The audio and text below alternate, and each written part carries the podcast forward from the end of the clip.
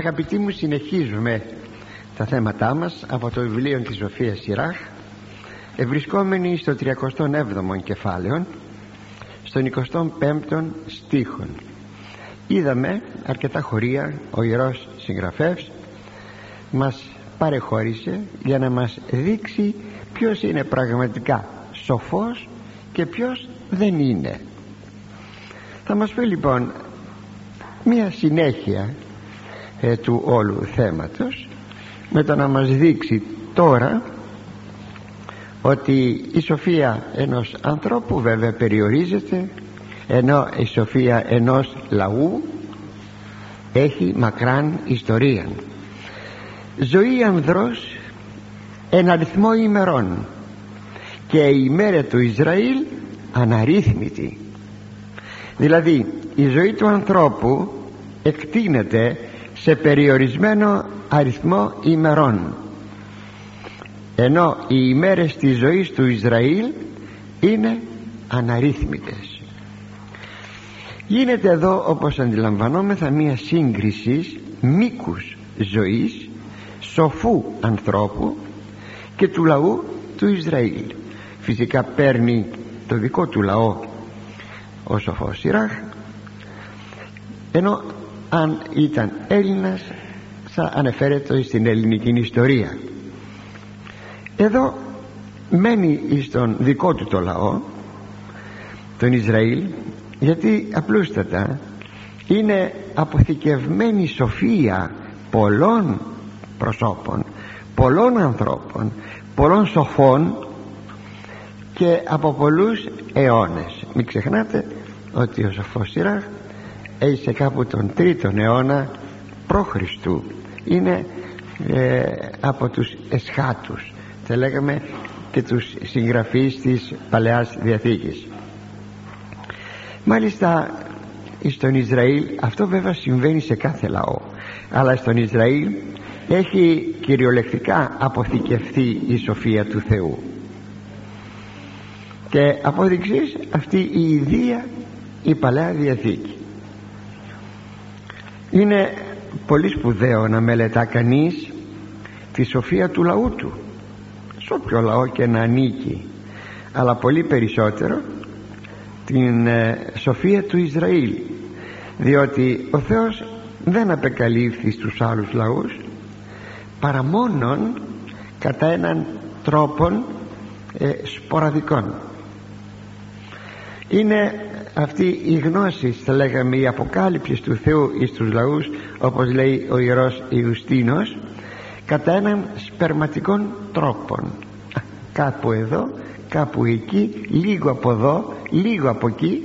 Γι' αυτό και ο ίδιος ο Ιερός Ιουστίνος αποκαλεί αυτή την επέμβαση του Θεού μέσα στην ιστορία την αποκαλεί σπερματικών λόγων γι' αυτό ακριβώς και ετιμήθησαν οι σοφοί του αρχαίου κόσμου όχι μόνο της Ελλάδος γι' αυτό και σε κάποιες εκκλησίες στη Βόρειο Ελλάδα κάπου εκεί στις πρέσπες και τα λοιπά εικονίζουν τους σοφούς της Ελλάδος όπως επί παραδείγματι τον Πλάτωνα, τον Αριστοτέλη, τον Σοκράτη τους εικονίζουν στην λιτήν του ναού δηλαδή έξω στον Άρθικα τους ζωγραφίζουν, τους ιστορούν. Ακριβώς διότι μένουμε όπως σας είπα εις των λεγόμενων περίφημων σπερματικών λόγων. Οφείλουμε λοιπόν να μελετούμε ό,τι σοφόν υπάρχει και εις το λαό μας εννοείται στην Ελλάδα μας αλλά και τον, στους σοφούς των άλλων λαών αλλά και προπαντός και κυρίως το επαναλαμβάνω και το επαναλαμβάνω στην ιστορία του Ισραήλ. Την ιστορία όχι μόνον ως λόγια ως κάτι που υπόθηκε και είναι θησαυρισμένη αυτή η σοφία στα βιβλία τους αλλά ακόμη αγαπητοί μου και τους ε, σπουδαίους άνδρας τους δικαίους που ποτέ μίλησαν και είπαν ό,τι είπαν ακόμη και προ Χριστού. Είναι μακρύ ένα μακρύ κατάλογο της ζωής των δικαίων παραθέτει ο Απόστολος Παύλος στο ενδέκατον κεφάλαιο στην προς Εβραίους επιστολή του. Εκεί βέβαια για να δείξει κάτι άλλο να δείξει την, ε, το τι οι άνθρωποι αυτοί οι δίκαιοι δηλαδή έδωσαν, έζησαν, μαρτύρησαν και συνεπώς ε, είναι σπουδαίοι όν τον οποίον λέγει ο Απόστολος Παύλος ουκιν άξιος ο κόσμος είδατε ο κόσμος λέει δεν ήταν άξιος για αυτούς. Ο ίδιος ο Ιερός Συγγραφεύς ο Σοφός Ιράχ λίγο παρακάτω από αυτά που ήδη λέμε τώρα βέβαια φέτος δεν θα προλάβουμε παραθέτει ένους εις τους σοφούς και δικαίους της δικής του ιστορίας. Όπως στον Μωυσή, στους προφήτες, στον προφήτη Λία κλπ κλπ. Είναι θαυμάσιοι έννοι δηλαδή μέσα σε πολύ λίγους στίχους παραθέτει μερικά βιογραφικά στοιχεία και πολύ έπαινον. Και λέγει ο Απόστολος Παύλος επιστρέφοντας το θέμα μας στο 11ο κεφάλαιο προς, ε, προς Εβραίους. Και τι έτη λέγω επιλήψει γάρμεο διηγούμενον ο χρόνος. Και τι ακόμα λέω θα με καταφτάσει ο χρόνος δεν θα με πάρει ο χρόνος να διηγούμε τόσα και τόσα αυτό ισχύει φυσικά για όλους τους σπουδαίους άνδρες ε, της ιστορίας του κόσμου αλλά κυρία, κυρίως ε, στην ιστορία ξαναλέγω του, Ισραήλ διότι εις αυτούς βρίσκομαι υποδείγματα σπουδαία και που εκεί ο Θεός ελάλησε και προχωρούμε εις τον 26ο στίχο. Ο σοφός εν το λαό αυτού κληρονομήσει πίστην και το όνομα αυτού ζήσεται εις τον αιώνα και η απόδοση. Ο αληθινάς σοφός θα αποκτήσει εμπιστοσύνη. Αυτή είναι η πίστη είναι η εμπιστοσύνη. Εν μέσω του λαού του και το όνομά του θα μνημονεύεται εις τους αιώνας. Είναι οι σοφοί που στάθηκαν αυθεντίες μέσα στην ιστορία του λαού των. Αυθεντίες είναι τα ονόματα εκείνα που τόσο συχνά αναφέρομαι όταν συζητάμε. Λέμε επί παραδείγματι αυτό το είπε ο Πλάτων στην καθημάς ιστορία. Αυτό το είπε ο Αριστοτέλης.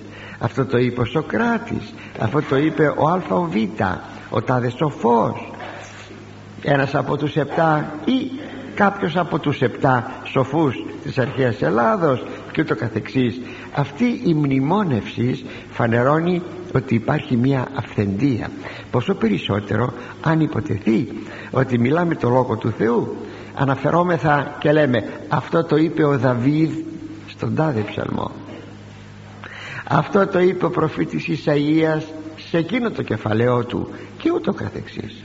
Δηλαδή είναι πρόσωπα τα οποία στάθηκαν αυθεντίες μέσα στο λαό τους. Γι' αυτό και τους αναφέρομαι. Και είναι ακόμη για αυτούς όλους η μεγάλη ευλογία από το Θεό και γενικότερα εις τον ευσεβή και σοφό άνθρωπο. Συμπληρώνει μάλιστα ο σοφός Σιράχ είναι γραμμένος στο 31ο κεφάλαιο στο μεθεπόμενο κεφάλαιο. Τα εξής λέει ενέσουσι την σύνεση αυτού πολύ του σοφού ανθρώπου. Πολλοί λέει θα ενέσουν θα υμνήσουν την σύνεσή του τη σοφία του έως του αιώνος ούτε εξαλειφθήσετε. Ούκ αποστήσετε το μνημόσυνον αυτού και όνομα αυτού ζήσετε εις γενεάς γενεών το όνομά του. Την σοφίαν αυτού διηγήσονται έθνη και τον έπαινον αυτού εξαγγελεί εκκλησία. Δηλαδή δήμος ανθρώπων. Αυτή είναι η εκκλησία. Όχι η εκκλησία χριστιανική. Εάν εμείνει δηλαδή εάν ζήσει όνομα καταλήψει ή χίλιοι θα αφήσει όνομα περισσότερο από χίλιους άλλους ανθρώπους. Και αν αναπαύσετε δηλαδή αν πεθάνει εμποιήσει αυτό δηλαδή η δόξα του θα αυξηθεί ακόμη περισσότερο. Λέγει το ίδιο το βιβλίο. Και μάλιστα θα λέγαμε αυτό αρμόζει και στον ίδιο τον Ιερό Συγγραφέα του οποίου το κείμενο αναλύουμε με τη βοήθεια του Θεού. Είναι πάρα πολύ σπουδαίο αγαπητοί μου το να μείνει το όνομά σου να μείνει το όνομά σου γιατί αισθάνθηκες αυθεντία και αυτό σε μία κλίμακα είναι σε μία μικρογραφία αναφέρεται και στον κάθε άνθρωπο. Δεν είναι λίγοι, λίγες οι περιπτώσεις που λέμε η μητέρα μου έλεγε αυτό ο πατέρας μου έλεγε εκείνο ο παππούς μου αναφερόταν σε εκείνο το θέμα. Η γιαγιά μου δηλαδή αναφερόμεθα στους προγόνους αν και έφυγαν από τον παρόντα κόσμο όμως τους θυμόμαστε και πολλές, πολλές φορές θυμούνται και οι άλλοι συγχωριανοί. Τη γιαγιά μου και τον παππού μου τον προπάπου μου και ούτω καθεξής. Σε αυτό σε μια μικρογραφία. Και προσθέτει ο Σοφοσυράχ φρόντισον περί ονόματος αυτό γάρση διαμενή ή χίλι μεγάλη θησαυρή χρυσίου είναι στο 41ο κεφάλαιο του ιδίου βιβλίου που λέμε τώρα. Φρόντισε λέει για το όνομά σου ναι. Και για να το λέει έτσι είναι αληθινά σοφός. Φρόντισε για το όνομά σου γιατί αυτό θα μείνει όλα θα περάσουν παρά χίλιοι μεγάλη θησαυρή χρυσίου. Θα λέγαμε αν δεν ξέρω πως αποθηκεύεται ο Χριστός στις τράπεζες λέγεται ότι αποθηκεύεται σε ράβδος ε, εδώ που λέγει θησαυρή χρυσίου μεγάλη θησαυρή χρυσίου ε, λογαριάστε λοιπόν παρά χίλιοι λέει τέτοιοι ράβδοι χρυσού το όνομά σου φρόντισέ το όλα τα άλλα χάνονται διαρπάζονται δεν έχουν αξία. Τι λέτε θα μου πείτε αυτό που σας λέω σας λέω. Στην εποχή μας ε, στην εποχή μας αυτό που σας λέω σας λέω. Στην εποχή μας που οι ιδέες και οι αξίες έχουν πεθάνει. Και βέβαια μιλούμε με την οπτική γωνιά της εποχής μας. Γίνεται ένα κυνηγητό σήμερα του χρήματος και των ειδονών. Ας έχω εγώ χρήματα. Ας έχω ευκαιρίες ειδονών. Και τι να το κάνω το όνομα. Δεν μου χρειάζεται. Ερετότερον λέει πάλι η σοφία του Θεού στην Παλαιά Διαθήκη όνομα λέει καλόν ή πλούτος πολύς είναι προτιμότερο το καλό όνομα παρά ο πλούτος ο πολύς. Εκείνοι που πραγματικά μένουν στις ιδέες και στις αξίες μπορούν ομολογουμένως να εκτιμήσουν. Αν το θέλετε εάν η εποχή μας έτσι μιλάει τότε θα μπορούσαμε να πούμε ότι έχουμε έναν ασφαλή δείκτη παρακμής της εποχής μας.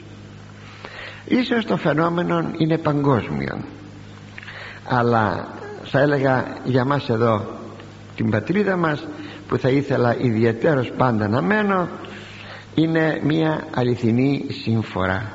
Εάν δηλαδή εμείς οι Έλληνες σκεφτόμαστε παρικμασμένα γι' αυτό επιτρέψατε μου να κάνω μια έκκληση εις τους νέους ανθρώπους που τυχόν με ακούνε αλλά και εις τους γονείς αυτών των νέων ανθρώπων για την αγωγή των παιδιών των. Να ξεφύγουν από αυτό το κυνηγητό τι χρήματα θα βγάλω και τι ειδονές θα σωρεύσω στη ζωή μου.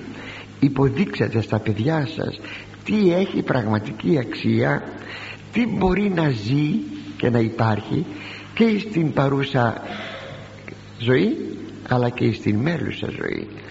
Υποδείξατε αυτά στα παιδιά σας τι πραγματικά έχει αξία και στην ιστορία και στην αιωνιότητα. Υπήρξαν πρόσωπα που έχουν φύγει τώρα. Δεν θα τα ονοματίσω δεν χρειάζεται. Που μπορούσαμε σχολιάζοντες να λέμε αυτός ο άνθρωπος ούτε την ιστορία σεβάστηκε πολύ παραπάνω βεβαίως την αιωνιότητα ναι είναι άνθρωποι οι οποίοι ούτε την ιστορία σέβονται. Σου λέει θα πετύχω ό,τι θέλω εγώ στη ζωή μου τι, τι θα γράψει ιστορία για μένα και να είναι εξέχοντα πρόσωπα αυτά ε, ε τι θα γράψει ιστορία για σένα. Ε, άνοιξε κάποτε τα μάτια σου από τον τάφο σου να δεις τι θα έχει γράψει ιστορία για σένα. Δεν τους ενδιαφέρει ούτε η ιστορία ούτε η αιωνιότητα. Δεν τους ενδιαφέρει τίποτα. Είναι εκείνο που λέει ο Χριστός εκείνη την παραβολή περί του αδίκου κριτού ότι τον Θεό λέει δεν τον φοβούμε τους ανθρώπους δεν τους ντρέπομαι. Εάν φτάναμε στο σημείο να λέμε δεν ντρεπόμαστε ούτε τους ανθρώπους και τότε τι άλλο να σας πω αγαπητοί μου. Πάντως βοηθήσατε τα παιδιά σας ασκώντας μια αγωγή σωστή αγωγή να καταλάβουν τι έχει αξία και τι δεν έχει αξία. Τι δηλαδή είναι απαξία. Ναι παιδί με αυτό δεν είναι σωστό. Η ανεντιμότητα δεν είναι είναι απαξία μπορεί να περάσεις για μια στιγμή αλλά είναι απαξία. Δεν ε, εκτιμάται ούτε από τους ανθρώπους ούτε από το Θεό. Η σοφία και η ευσέβεια. Και ας είναι κανείς φτωχός. Τα πράγματα δεν γκρίνονται από τον πλούτον. Είναι το δίπτυχο που πρέπει όλοι να αγαπήσουμε και τα παιδιά μας. Ό,τι είναι σοφό να το αγαπήσουν τα παιδιά σας. Ό,τι είναι ευσεβές να το αγαπήσουν τα παιδιά σας. Είναι σπουδαίο πράγμα αυτό. Ναι.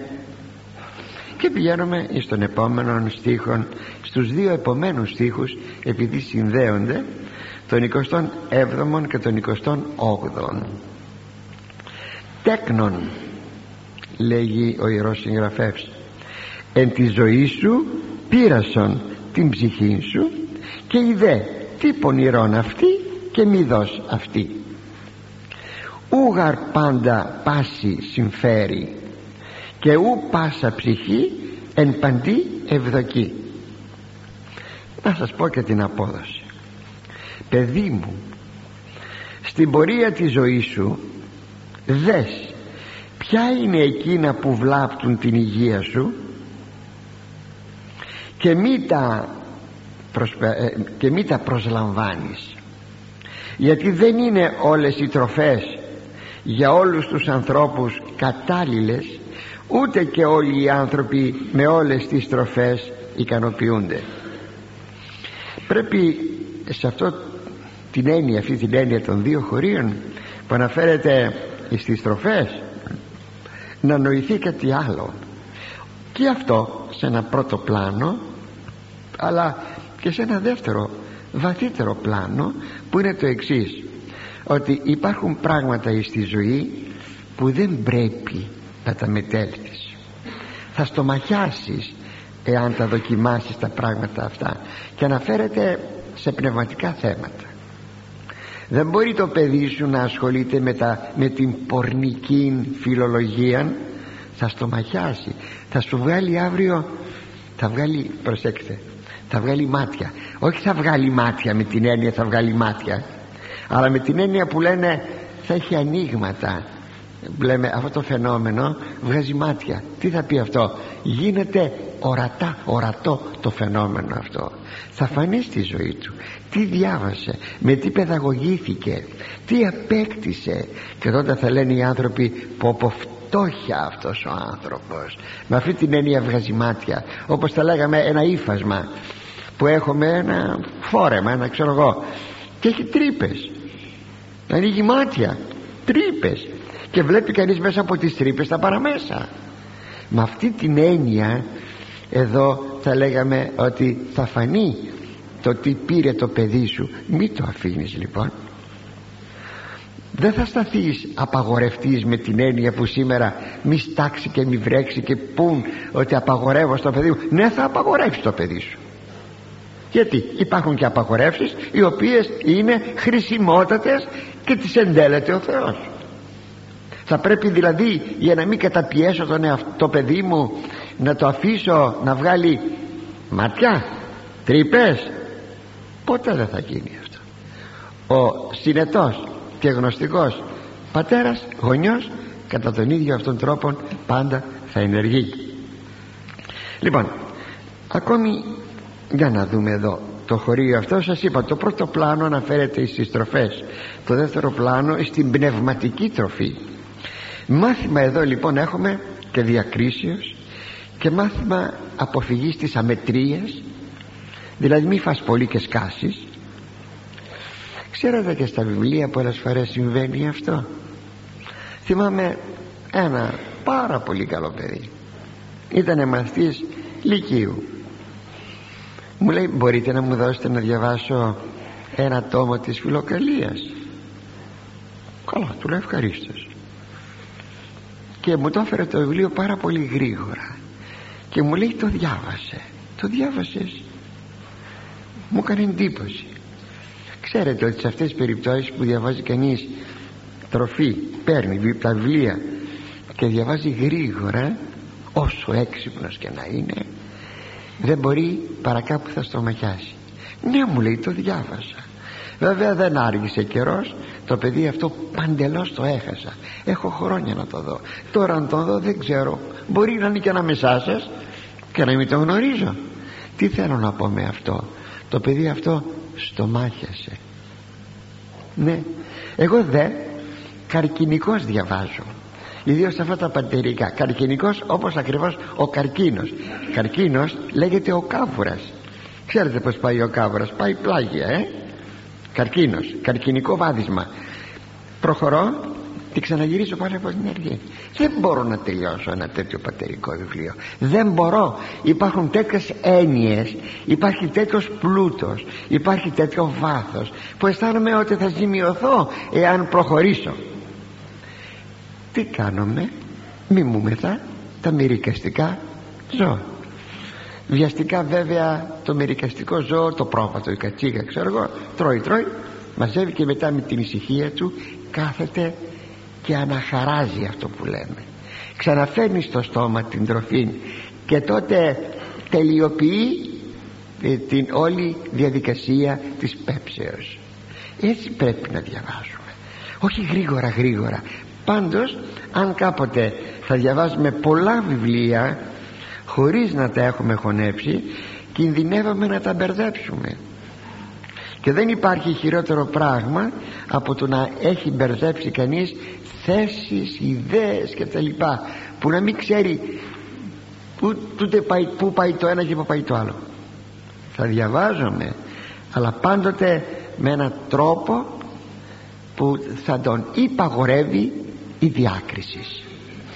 Για να μην πω βέβαια και το άλλο ότι άμα διαβάζουμε πάρα πολύ μπορεί να πάθουν και τα νεύρα μας. Δεν το ξεχνάμε αυτόν. Πάρτε παράδειγμα με τα σχολικά μαθήματα όταν ένα παιδί θέλει θέλει, θέλει να βγει πρώτο. Και διαβάζει, διαβάζει, διαβάζει και τότε τι κάνουμε; Και να σας πω για ένα παράδειγμα που μου ήρθε στο μυαλό. Όπως θα γνωρίζετε ότι ο Άγιος Νεκτάριος ήταν σχολάρχης της Ριζαρίου σχολής στην Αθήνα.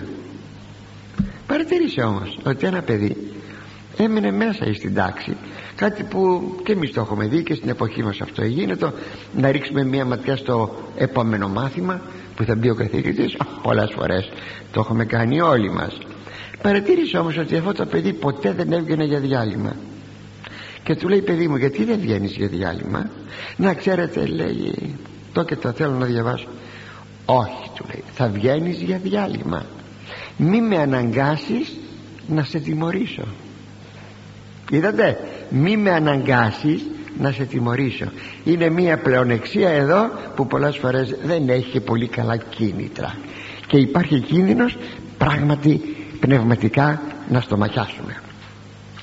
Αλλά επανέρχομαι στο πρώτο θα λέγαμε πλάνο που αναφέρεται στην υγεία το θέμα της υγείας βέβαια είναι σημαντικότατο.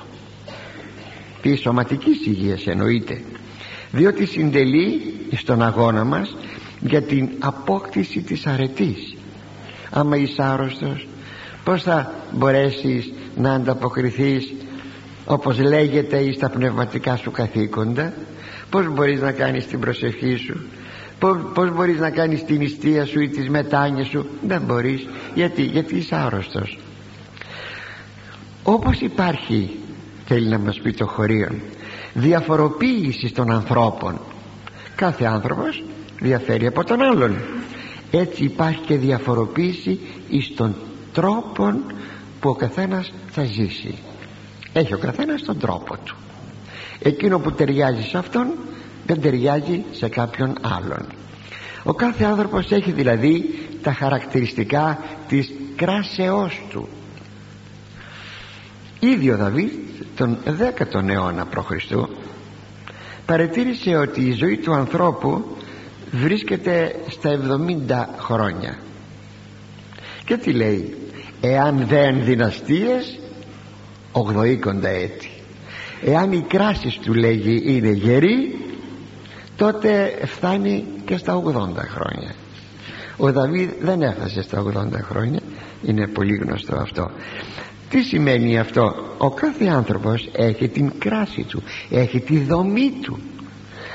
Έχει τον τρόπο με τον οποίο τρέφεται τον τρόπο με τον οποίο κοιμάται. Πάνε πολλές φορές και βρίσκουν κάτι αιωνοβίους σημερινούς αιωνοβίους εννοείται α, κάπου στην Ασία κάπου και τα λοιπά στην Αρμενία και δεν ξέρω πιο πέρα πιο εδώ πιο εκεί στη Ρωσία. Και ρωτούν πως έζησες και έφτασες στα 120 χρόνια στα 130 χρόνια; Αυτός βέβαια μπορεί να πει ότι εκάπνιζε. Τι σημαίνει τώρα τι μέτρον είναι ότι μπορούμε να καπνίζουμε για να ζήσουμε πολλά χρόνια; Στην κράση του ο τρόπος που έζησε αυτό τέριαζε. Θέλει να πει εδώ τώρα ο Σιράχ φρόντισε να βρεις τι ταιριάζει στην κράση σου για να μπορείς να ζήσεις. Σημειώνει όλα δεν συμφέρουν στη διατήρηση της υγείας. Εκείνο που ένας τρώει ο άλλος στομαχιάζει. Δεν συμφέρουν όλα. Βέβαια η επιλογή δεν θα είναι καρπός μιας λιχουδιάς γιατί είσαι λιχούδης άνθρωπος και διαλέγεις εκείνο το οποίο λιχνός το λι γράφεται με γιώτα. Λιχνός άνθρωπος. Θα πει λιχούδης άνθρωπος εκείνος ο οποίος διαλέγει τι του αρέσει. Ή θα λέγαμε έχεις ένα, μια ιδιοτροπία. Όχι. Αλλά τι σου ταιριάζει πραγματικά στην υγεία. Αυτά μας συμβουλεύουν τα δύο αυτά χωρία του Ιερού Συγγραφέως. Και πηγαίνουμε στα επόμενα δύο χωρία στο 29ο και το 30ο πάντα του κεφαλαίου του 37ου μία πληστεύου εν πάση τρυφή και μη εκχυθείς επί εδεσμάτων εν πολλής γαρ βρώμασιν έστε πόνος και η απληστία εγγυεί έως χολέρας. Μένει δηλαδή θα λέγαμε στην πρώτη θέση στην πρώτη θέση, στο πρώτο πλάνο περί των τροφών. Εδώ ο Ιερός Συντάκτης αγαπητοί μας έκαμε ευρύ λόγο για αυτό το θέμα στο 31ο κεφάλαιο όταν λέει βρεθείς σε ένα τραπέζι πρόσεξε μην ορμήσεις και αρχίζεις να τρως ανεξέλεγκτα κλπ κλπ. Τίθεται δηλαδή το θαυμάσιον μέτρων σε όλα. Θα φας σε όντρα σε, με μέτρο θα σηκωθείς την ώρα που πρέπει να σηκωθείς. ε, θα πιείς το, το κρασί που τυχόν παρατίθεται δεν θα μετρήσεις. Θα φας το φαγητό εκείνο το οποίο παρατίθεται δεν θα δείξεις μια πλεονεξία κλπ. Παν μέτρων άριστον. Αυτό που έλεγαν οι αρχαίοι Έλληνες τίθεται δηλαδή η θαυμαστή εγκράτεια. Να γνωρίζεις πού θα σταματήσεις. Είναι πολύ σπουδαίο αυτό. Να μην παρασυρθείς από το ή τα πάθη σου. Λέγει ο σοφός Σιράχ φάγε ως άνθρωπος τα παρακείμενά σου και μη διαμασώ μη μισηθείς λέει στο 31ο κεφάλαιο που σας ανέφερα προηγουμένως φάγε λέγει ως άνθρωπος. Ως άνθρωπος. Εκείνα τα οποία σου παρέθεσαν στο τραπέζι. Και μη συνεχώς μασάς μασάς όπως θα το λέγαμε σαγίδα ε, ξέρω εγώ ε, ή να μη, μασι, μης μισηθείς. Για να μην ε, μισηθείς. Δηλαδή σε συγχαθεί ο άλλος θυμάμαι κάποτε μια κυρία στην Τζαμαρία του Παλαιού Αγίου Αχιλίου θα μου πείτε από τότε το θυμόσαστε είναι μερικά πράγματα που μένουν στη μνήμη. Να γι' αυτό. Η οποία μιλούσε δεν ξέρω πως τα δόντια της φεύγαν αυτά που έτρωγε και μου μιλούσε. Πω πω τη θυμάμαι ακόμη. Μακαρίτσα είναι. Να την αναπαύσει ο Θεός. Αλλά αισθάνθηκα μία αηδία. Έτσι είναι. Έτσι είναι. Είναι αυτό εδώ. Μη μισηθείς μη σε μισήσει ο άλλος. Όλοι οι πατέρες αναφέρονται στην αταξία του φαγητού γιατί σε αυτό εν υπάρχει και η λεμαργία και η γαστριμαργία. Πρέπει να σας διαφοροποιήσω αυτά τα δύο. Η μεν λεμαργία αναφέρεται σε εκείνο που ικανοποιεί τον λεμόν τη γεύση. Η δε γαστριμαργία αναφέρεται σε εκείνο που ικανοποιεί το χόρτασμα της κοιλιάς του στομάχου. Υπάρχει διάκριση μεταξύ αυτών των δύο. Είναι αυτό το πάρα πολύ σύνηθες που λένε οι άνθρωποι δεν θέλω πολύ φαΐ αλλά θέλω να είναι πάρα πολύ καλό αυτός που το λέει έτσι είναι λέμαργος. Και όταν λέει δεν με ενδιαφέρει τόσο η γεύση αρκεί να αισθανθώ ότι γέμισε το στομάχι μου. Αυτός είναι γαστρίμαργος. Γράφει ο Όσιος Κασιανός τα εξής είναι από τον πρώτο τόμο της φιλοκαλίας. Από εκεί το πήρα. Διαβάζω μετάφραση. Οι πατέρες μας δεν μας παρέδωσαν ένα τρόπο λήψεως των φαγητών ούτε το ίδιο μέτρον για όλους γιατί ακριβώς δεν έχουν όλοι την ίδια δύναμη ή την ίδια ηλικία ή ασθένεια δηλαδή αδυναμία ή την ίδια συνήθεια που αρμόζει στο σώμα τους. Ένα όμως σκοπό παρέδωσαν για όλους. Το να αποφεύγουμε την πλεισμονή και να αποστρεφόμαστε την χορτασία της γαστρός. Μιλάμε δηλαδή ουφ πάω να σκάσω μη φτάναμε στο ουφ πάω να σκάσω και όπως παρατηρεί ο Μέγας Βασίλειος και λέει ότι εκείνος που έφαγε πολύ δεν μπορεί να κοιμηθεί. Στριφογυρίζει στο κρεβάτι του στριφογυρίζει για να τον πιάσει ύπνος αλλά δεν μπορεί να κοιμηθεί.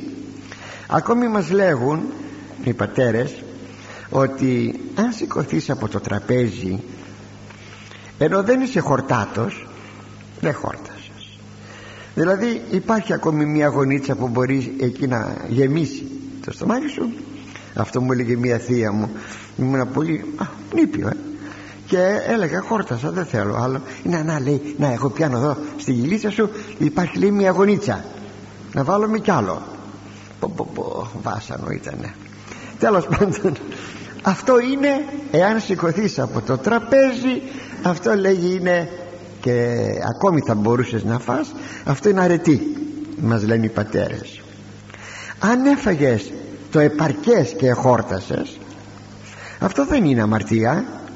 Θυμηθείτε τους πεντακισχυλίους. Έφαγον λέγει και εχορτάστησαν δεν σηκώθηκε κανείς νηστικός. Ο Κύριος δεν θα ήταν βεβαίως προσέξτε υπηρέτης της γαστριμαργίας όπως δεν θα ήταν και στην περίπτωση που ευλόγησε το νερό σε κρασί στο να φτάσουν να μεθύσουν. Είναι ο Χριστός υπηρέτης τέτοιων καταστάσεων. Άπαγε άπαγε. Σου τα δίνει άφθονα ο Θεός αλλά εσύ φρόντισε να φας εκείνο το οποίο πρέπει να φας. Αν λοιπόν έφαγες χόρτασες λες δόξα τω Θεώ. Και αυτό δεν είναι αμαρτία φυσικά δεν είναι και αρετή. Απλώς δεν είναι αμαρτία. Αν φας κατά κόρον και υπέρ κόρον αυτό, αυτό είναι γαστριμαργία και αυτό είναι αμαρτία διαλέγει κανείς και παίρνει. Και πηγαίνουμε αγαπητοί στον επόμενο στίχο των 31ου τον και τελευταίων στίχων του 37ου κεφαλαίου. Διαπληστίαν πολλοί ετελεύτησαν ο δε προσέχων προσθήσει ζωή ελάτε να μου πείτε ότι δεν υπάρχει μια, μεγάλη αλήθεια σε αυτό το θέμα. Η απόδοση εξαιτίας της απληστίας και λεμαργίας των πολλοί πέθαναν. Εκείνος όμως που προσέχει θα παρατείνει τη ζωή του. Είναι αλήθεια βεβαίως. Λέγεται ότι όσους σκοτώνει το μαχαιροπύρουνο δηλαδή η πολυφαγία δεν σκότωσαν οι δύο παγκόσμιοι πόλεμοι που πέρασαν. Για να καταλάβουμε πόσο σοβαρό πράγμα είναι ότι δεν μπορούμε να παρατήρουμε τη ζωή μας εάν τρώμε πολύ. Μια σύγχρονη υγιεινή αντίληψης μας λέγει όσα έγραψε η Σοφία του Θεού πριν θα λέγαμε δυόμιση χιλιάδες χρόνια. Ναι, αυτά που εγγράφησαν δηλαδή. Γιατί; Διότι αυτή είναι και η μεγάλη αλήθεια όποιο σύγχρονο εγχειρίδιο περί υγιεινής διαβάσετε θα βρείτε τα ίδια λόγια. Μη, και τις ίδιες θέσεις. Μη φτάνετε ποτέ στην, ε, στο χορτασμό των υπερβολικών. Αυτό που λέει ο Άγιος Κασιανός φεύγει την πλεισμονή να αποφεύγετε την πλεισμονή ο άνθρωπος ο οποίος τρώγει λιγότερο από, από εκείνο που χρειάζεται ζει πολλά χρόνια. Δεν μπορώ να μην αναφέρω των μακαριστών θεολόγων αδι, αδιάφορον πόσο έζησε που πάντοτε ξεχώριζε ένα μέρος του πιάτου του και εκείνο δεν το έτρωγε. Αν του βάζατε μισό πάλι θα ξεχώριζε και ένα τμήμα δεν θα το έτρωγε. Πάντα το έκανε αυτό ο, ο Άγιος Φλωρίνης ο, ο Αυγουστίνος ξέρετε πόσο λιτά έτρωγε και τρώει. Γι' αυτό έφτασε, πέρασε τα 90 του χρόνια. Δεν είναι το πολύ φαΐ εκείνο το οποίο θα μας κρατήσει στη ζωή όπως κοινώς θεωρείτε και πιστεύετε. Όχι αγαπητοί μου.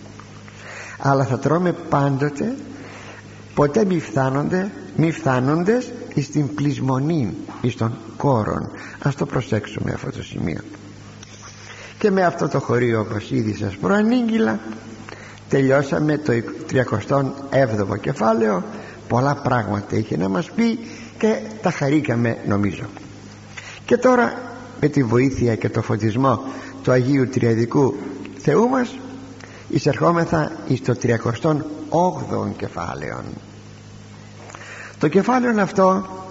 Έχει τέσσερις ενότητες που έχουν πολύ ενδιαφέρον όπως θα το ειδείτε η πρώτη ενότητα αναφέρεται στους ιατρούς τη θεραπεία που ασκούν και στους φαρμακοποιούς και τα φάρμακα που παρασκευάζουν. Η δεύτερη ενότητα αναφέρεται στον ασθενή ποια πρέπει να είναι η στάση του ασθενούς. Τι πρέπει να κάνει όταν αρρωστήσει και πως πρέπει να κινηθεί. Η τρίτη ενότητα αναφέρεται στις ενέργειές μας έναντι των νεκρών. Ένας οικείος μας απέθανε και πως θα πενθήσουμε πως θα φροντίσουμε των νεκρών αυτών και ούτω καθεξής. Και τέλος η τετάρτη ενότητα αναφέρεται στην αξία της σοφίας στα χειρονακτικά έργα. Έφυγε ένα κεραμίδι. Μπορείς εσύ να το φτιάξεις αυτό το κεραμίδι; Δεν μπορείς. Πρέπει να πάρεις τον τεχνίτη να το φτιάξει. Μα τι σοφία χρειάζεται; Είναι η δεξιοτεχνία του ειδικού. Εγώ δεν μπορώ να το κάνω. Μπορεί αυτός. Έτσι έχουμε αυτές τις τέσσερις ενότητες στα, στο κεφάλαιο το 38 ας προχωρήσουμε όμως. Το πρώτο χωρίον. Τίμα ιατρών. Προς τας σχρίας αυτού τιμές αυτού και γάρ αυτόν έκτισε Κύριος. Δηλαδή τίμα των ιατρών γιατί τον έχεις ανάγκη τίμα των ιατρών με τιμές που του αρμόζουν. Γιατί ο Κύριος τον έκαμε και αυτόν. Είναι πάρα πολύ ωραίο χωρίο και πολύ γεμάτο όπως θα δούμε αυτά τα χωρία που αναφέρονται εις των ιατρών εις την ιατρική εις τον φαρμακοποιό εις τα φάρμακα κλπ. Βέβαια όλους τους ανθρώπους οφείλουμε να τιμάμε. Εξεχόντως όμως κάποιους που μας είναι χρήσιμοι. Τον παλιό μου δάσκαλο θα τον τιμήσω ιδιαίτερος. Και τον ιατρών θα τον τιμήσω ιδιαίτερος. Σε όλους μπορώ να πω την καλημέρα μου αλλά βλέπετε όμως είναι μερικοί άνθρωποι οι οποίοι έχουν κάποιον λόγο που πρέπει να τιμηθούν περισσότερο. Αλήθεια θα ήθελα να ρωτήσω εδώ ασφαλώς είναι πολύ συνταξιούχοι εκπαιδευτικοί και βρίσκεται ασφαλώς στον δρόμο παλιούς σας μαθητάς και τα λοιπά. Για πέστε μου πως σας μιλούν; Πως σας μιλούν; Σας σέβονται; Θα μου πείτε άλλοι ναι και άλλοι όχι. Η ιατρική τέχνη πάντοτε ετοιμάτω πάντοτε εφόσον από όλες τις άλλες τέχνες και επιστήμες αυτή είναι πλησιέστερα στον άνθρωπο διότι αφορά πλέον στην υγεία του και βέβαια ενδιαφέρει περισσότερο. Τιμώντας όμως την ιατρική φυσικά τιμάμε και τον ιατρών δεν υπάρχει αντίρρηση. Ο ιατρός είναι από προσώπου Θεού. Αυτό δεν πρέπει ποτέ να ξεχνούμε. Το έχω πει πολλές φορές εγώ σε ιατρούς. Πολλές φορές. Μπορεί τώρα περνώντας να με χαιρετήσετε και να μου πει κάποιος είμαι, είμαι ιατρός α θα του δείξω τη χαρά μου ξέρετε θα του πω ότι ο ιατρός είναι από προσώπου Θεού και μάλιστα αν θέλετε πιο συγκεκριμένα από προσώπου Ιησού Χριστού ο Θεός είναι ο ιατρός που θα τονιστεί πιο κάτω αυτό αλλά ο ιατρός όντως είναι από προσώπου Θεού. Δηλαδή ο Θεός στέλνει τον ιατρόν. Γι' αυτό λέει ο Θεός έκτισε αυτόν τον δημιούργησε για τις δικές σου ανάγκες. Συνεπώς ο ιατρός είναι από προσώπου Θεού. Ο Χριστός, ο Υιός και Λόγος του Θεού εκήρυτε στο λαό. Διαβάστε καθόλου το μήκος της Καινής Διαθήκης. Και τι έκανε; Και θεράπευε τον λαόν εκήρυτε και θεράπευε. Το ίδιο έκαναν και οι μαθητές του όταν τους έστειλε ένα δύο εβδομήντα μαθητάς είναι εκ του Εβραίους κύκλου 12 και 70 τους είπε θα κηρύσετε την Βασιλεία του Θεού θα αναστήνετε νεκρούς θα θεραπεύετε τους αρρώστους κλπ. Για τον Κύριον Ιησούν λέγει ο Απόστολος Πέτρος σε μια του ομιλία είναι στις πράξεις το δέκατο κεφάλαιο ως ο οποίος Ιησούς Χριστός διήλθε διήλθεν ευεργετών και ιόμενος πάντας. Πέρασε τη ζωή του εδώ στη γη ευεργετώντας ναι και με το λόγο του και με τις θεραπείες που, που έκανε. Και ιόμενος θεραπεύοντας όλους. Και ο ψαλμοδός μας λέγει κατά προφητικών βέβαια τρόπον απέστειλε είναι στον 106ο ψαλμόν. Απέστειλε τον λόγον αυτού. Τώρα επειδή ο λόγος είναι ο Υιός του Θεού και λόγος λέγεται και αυτό το οποίο λέμε και είναι συσκιασμένο αλλά κατανοείται μόνο με την Καινή Διαθήκη απέστειλε τον λόγον αυτού και ιάσατο αυτούς και ερίσατο αυτούς εκ των διαφθορών αυτών έστειλε λέει το λόγο του και θεράπευσε ακούσατε ποτέ την έκφραση ότι κάποιος στέλνει το λόγο του ένας γιατρός ας πούμε να στείλει το λόγο του για να θεραπεύσει. Εδώ λοιπόν υπο, υποκρύπτεται σας είπα το πρόσωπον λόγος.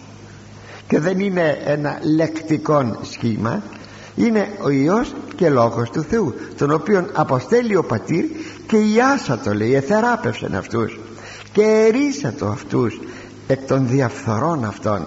Η διαφθορά είναι κάθε τι που τρώει τη ζωή μας. Ακούστε που καταναλύσκει τρώει τη ζωή μας. Τι σημαίνει ίασης; Τι σημαίνει ίασης; Αποκατάστασης της προτέρας υγείας. Αυτό που ήμουνα πρώτα να ξαναγυρίσω σε αυτό η ασθένεια είναι κάτι παραπάνω από την παρουσία ενός μικροβίου αγαπητοί μου. Κάποτε το διακήρυξε αυτό, αυτό ένα ιατρικό συνέδριο στο Μπόσεϊ της Ελβετίας. Δηλαδή το να έχουμε μια αρρώστια δεν σημαίνει πάντοτε ότι έχουμε παρουσία ενός μικροβίου. Δεν το ξεχνάμε ποτέ αυτό. Όταν στον καιρό μου το είχα διαβάσει αυτό μου είχε κάνει πάρα πολύ εντύπωση.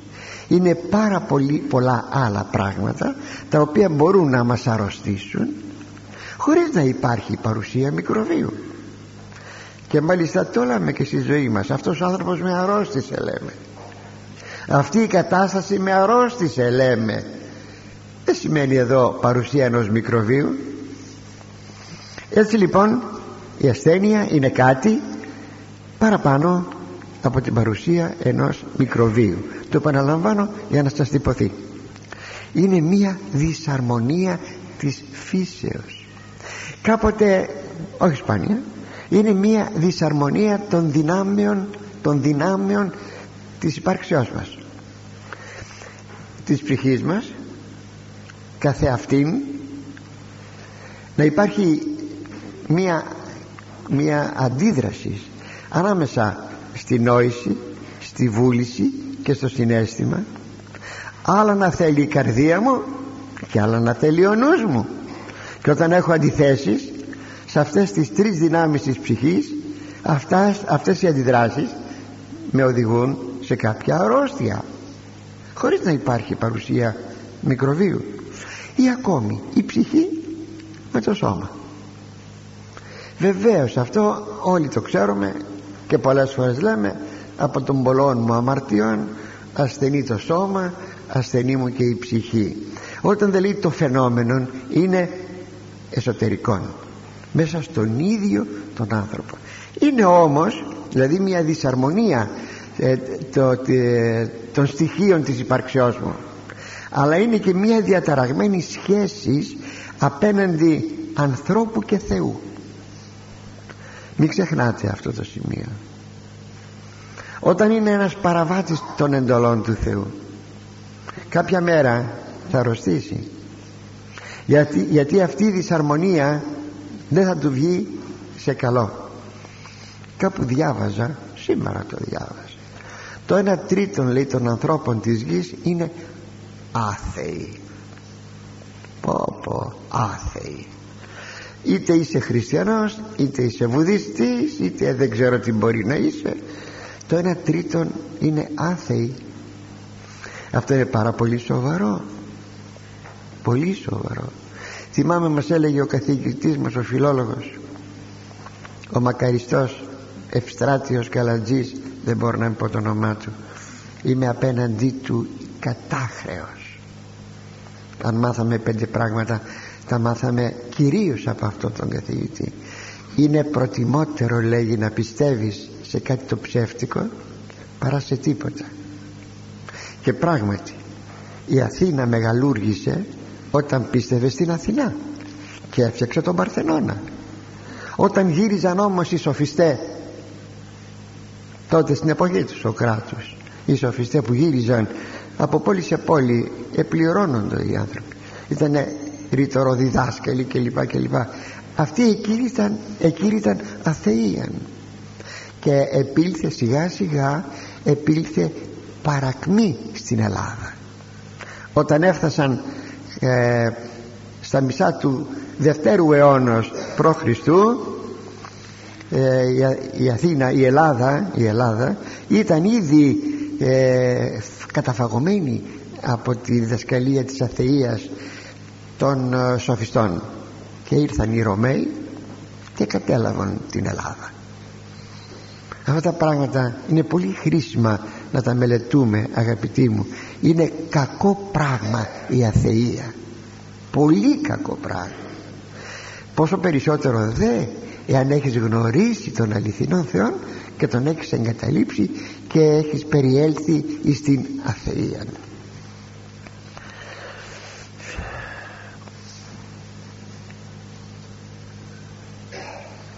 αν μου πείτε εγώ δεν έχω καμία διαφορά ούτε με το Θεό ούτε με τον εαυτό μου ούτε με τον πλησίον μου πως μπορώ να αρρωσταίνω; Θα σας έλεγα δεν είναι μόνο κάτι που προσωπικά το έχω ζήσει αλλά είναι και το όλο κλίμα της ανθρωπότητας που ζει.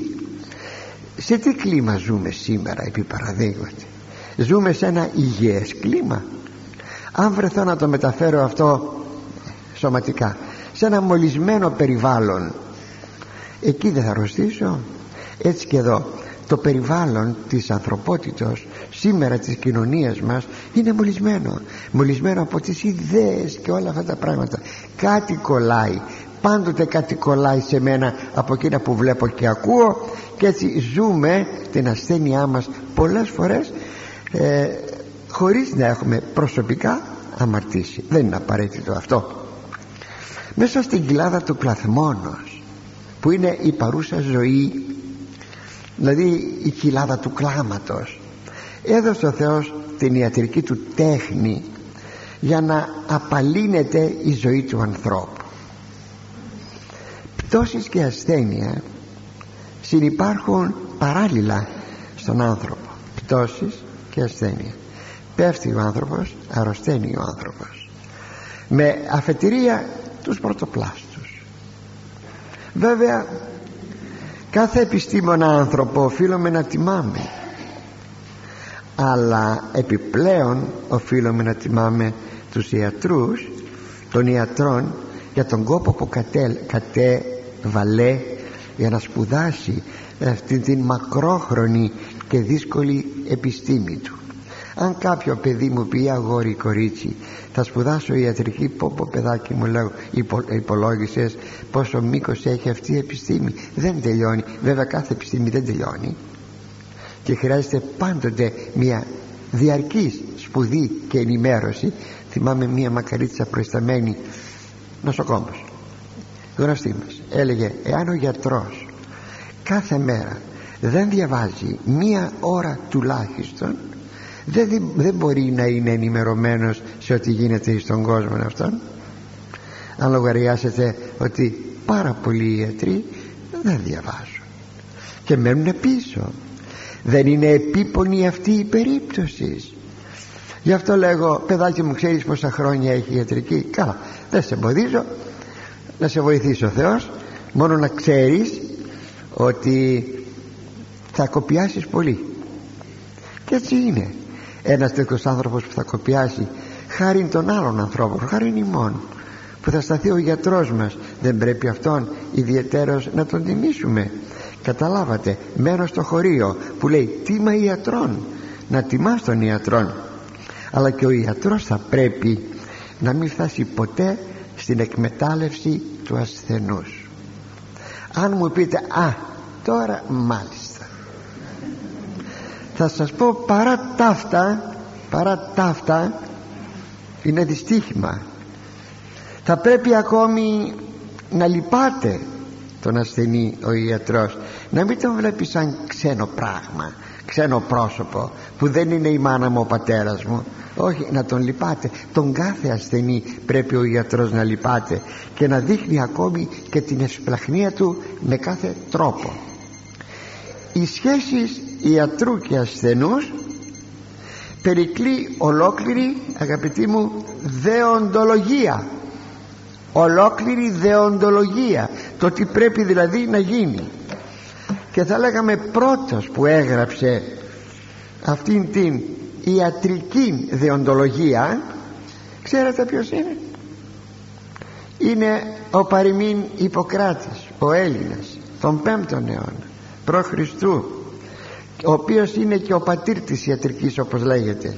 Δεν ξέρω αν ξέρετε επειδή είμαι στη Θεσσαλία ε, βέβαια δεν ήταν Θεσσαλός ο Ιπποκράτης ήταν από την Κο Δωδεκάνησα αλλά απέθανε εδώ στη Θεσσαλία και εντοπίζεται ο τάφος του κάπου σε ένα τρίγωνο Λαρίσης, Δένδρων, το χωριό Δένδρα και λοιπά κάπου εκεί δεν έχει βρεθεί. Νομίζω ότι αν κάποτε βρεθεί εννοείται αρχαιολογικά βρεθεί ο τάφος του θα γίνει παγκόσμιο προσκύνημα και του αξίζει.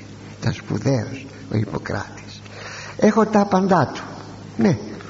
Στη βιβλιοθήκη της Μονής έχουμε τα άπαντα του Ιπποκράτους. Αναφέρεται σε κάποια περίπτωση μάλιστα ασθενούς εδώ κάπου στο στόμιο. Άλλη ονομασία βεβαίως.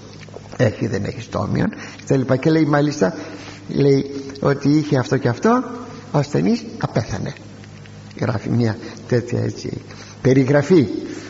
Μάλιστα γι' αυτό και ο τάφος του Ιπποκράτους λέει τάφος εικονικός τώρα είναι εκεί που ξέρετε έξω από τη Λάρισα και λοιπά και λοιπά. Θα ήταν μεγάλη μας τιμή κάποτε όντως να βρεθεί. Έγραψε λοιπόν μια δεοντολογία. Επί παραδείγματι λέει στον ιατρών όλων των αιώνων και όλων των εποχών μη δώσεις φάρμακο σε γυναίκα να κάνει έκτρωση. Σήμερα δίνουν παρακαλώ φάρμακο για να κάνει η γυναίκα έκτρωση.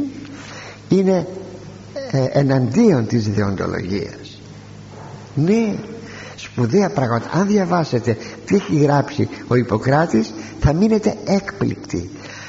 Τόσο πολύ ώστε θα σας πω τούτο. Ο όρκος του Ιπποκράτους ετίθετο μέσα σε ένα πλαίσιο σταυρού κατά τους Βυζαντινούς τώρα χρόνους σε ένα πλαίσιο σταυρού αυτό το πράγμα δηλαδή εκεί μέσα έγραφαν τον όρκο του Ιπποκράτους. Μέσα στο σταυρό. Πόσο συγγένεια δηλαδή με την ηθική του Ευαγγελίου. Είναι εκείνο που σας είπα έχουμε των σπερματικών λόγων δεν μπορούμε λοιπόν να μην τιμήσουμε όλους αυτούς τους ανθρώπους αγαπητοί μου πρώτα ο Θεός θα συνεχίσουμε την ερχομένη φορά